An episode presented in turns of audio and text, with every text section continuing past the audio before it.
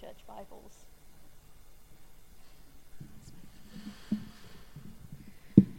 Jesus continued There was a man who had two sons. The younger one said to his father, Father, give me my share of the estate. So he divided his property between them. Not long after that, the younger son got together all he had, set off for a distant country, and there squandered his wealth in wild living. After he had spent everything, there was a severe famine in that whole country, and he began to be in need.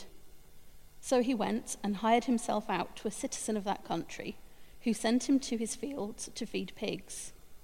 He longed to fill his stomach with the pods that the pigs were eating, but no one gave him anything. When he came to his senses, he said, How many of my father's hired men have food to spare, and here I am, starving to death? I will set out and go back to my father and say to him, Father, I have sinned against heaven and against you. I am no longer worthy to be called your son. Make me like one of your hired men. So he got up and went to his father. But while he was still a long way off, his father saw him and was filled with compassion for him. He ran to his son, threw his arms around him, and kissed him. The son said to him, Father, I have sinned against heaven and against you. I am no longer worthy to be called your son. But the father said to his servants, Quick, bring the best robe and put it on him. Put a ring on his finger and sandals on his feet. Bring the fattened calf and kill it Let's have a feast and celebrate. For this son of mine was dead and is alive again. He was lost and is found. So they began to celebrate. Meanwhile, the older son was in the field. When he came near the house, he heard music and dancing. So he called one of the servants and asked him what was going on. Your brother has come, he replied, and your father has killed the fattened calf because he has him back safe and sound the older brother became angry and refused to go in. So his father went out and pleaded with him. But he answered him, but he answered his father, Look, all these years I've been slaving for you and never disobeyed your orders. Yet you never gave me even a young goat so I could celebrate with my friends.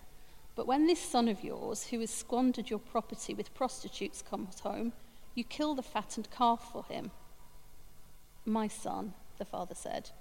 You are always with me, and everything I have is yours.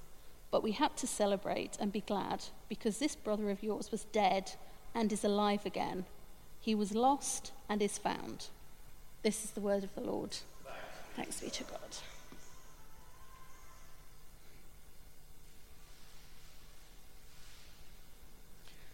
So, the parable of the prodigal son is, I think, one of the most widely known parables, but it isn't necessarily the most widely understood. So, because these are the times we live in, I did a quick poll on social media to see whether my friends had heard of it and what they felt it was about. They all knew of it, and the general consensus was that it deals with an irresponsible young man who squanders his father's wealth, has to return home in shame, only to have his father not say one negative word to him, but to greet him extravagantly. They all concluded that the message is that God will forgive those who are sorry, which is pretty good for what is essentially a motley collection of mainly atheists. So there is some hope. Um, there are so many readings of this parable, and so many reflections have been written about its themes. Um, lots of sermons ask us to put ourselves in the place of the younger son because we've all made choices that have taken us further away from God and have the reassurance that he comes to meet us in our need and not just reluctantly but joyously. Or perhaps we've been encouraged to be more like the Father who holds no malice and genuinely celebrates the return of the one who was lost. I did find that for a lot of people, they felt that's where the parable ended. We get a happy ending, a lesson is learnt, and we imagine that the younger son will mend his ways. There is, though, the tricky matter of the older son. The one who stayed and obeyed the societal rules and responsibilities instead of putting himself first and breaking his father's heart. It's quite easy to take his side and to empathize with his anger, particularly if we are an older sibling in our own family. We can get caught up in a strong sense of what is right and fair. So, who are these brothers in a contemporary setting? I'm sure they exist in many of our own families where the oldest child is held to a high standard and has to grit their teeth when their B plus for art GCSE is given a cursory nod while their younger sibling's pasta and glitter masterpiece is put on the wall forever. Um, Austrian psychiatrist Alfred Adler looked at birth order and its effect on personality and lifestyle choices over an extended period. Unsurprisingly, he found that older siblings are given a lot more responsibility and are often placed in a role of authority over their younger siblings, while the younger children are under less parental scrutiny and feel more able to go off and do their own thing. There comes a point, though, where we have to admit that the older son is just as lost as his younger brother, if not more. The younger brother's story arc follows the familiar pattern irresponsible act, repercussions, remorse, forgiveness. It's neat. His brother's more messy, maybe more human.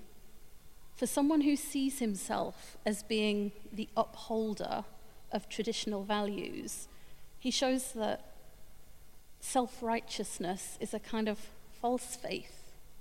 In his refusal to join the feast, he too shows disrespect for his father's authority.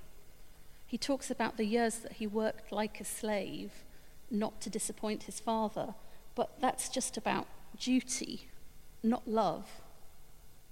The older brother has fallen into the trap of thinking that his actions protect him from the emptiness of his heart. He's reliant on knowing the way things are done and what he feels is expected of him. As soon as he sees what he perceives to be the correct order of things challenged, it's more than he can bear, and he all but stamps his foot and screams, It's not fair. He has no faith at all. He has no faith that he will receive what is his. He has no faith in maintaining his role in his father's household. He's, in the most basic terms, jealous and scared. This is more relevant to our own lives than we're probably comfortable with admitting. Our society places so much value on toeing the line, results, and attainment that it's hard to remember that we don't have to compete because there's a much simpler way to live. Like we're told in James 4:10, humble yourselves before the Lord and he will exalt you. We don't get a neat conclusion to this family saga. Maybe the brothers do find a way to live together harmoniously. Maybe the younger son is so changed by his experience that he treats his father better from then on. We don't even know if the older brother did join the feast. Because life doesn't always have a neat conclusion. We can, though, take comfort in the Father's reassurance, the simple words that he says to his Son You are always with me, and everything I have is yours. Just because the party being thrown might not be to honour us, God has made it clear that we are always welcome at the table as beloved family members.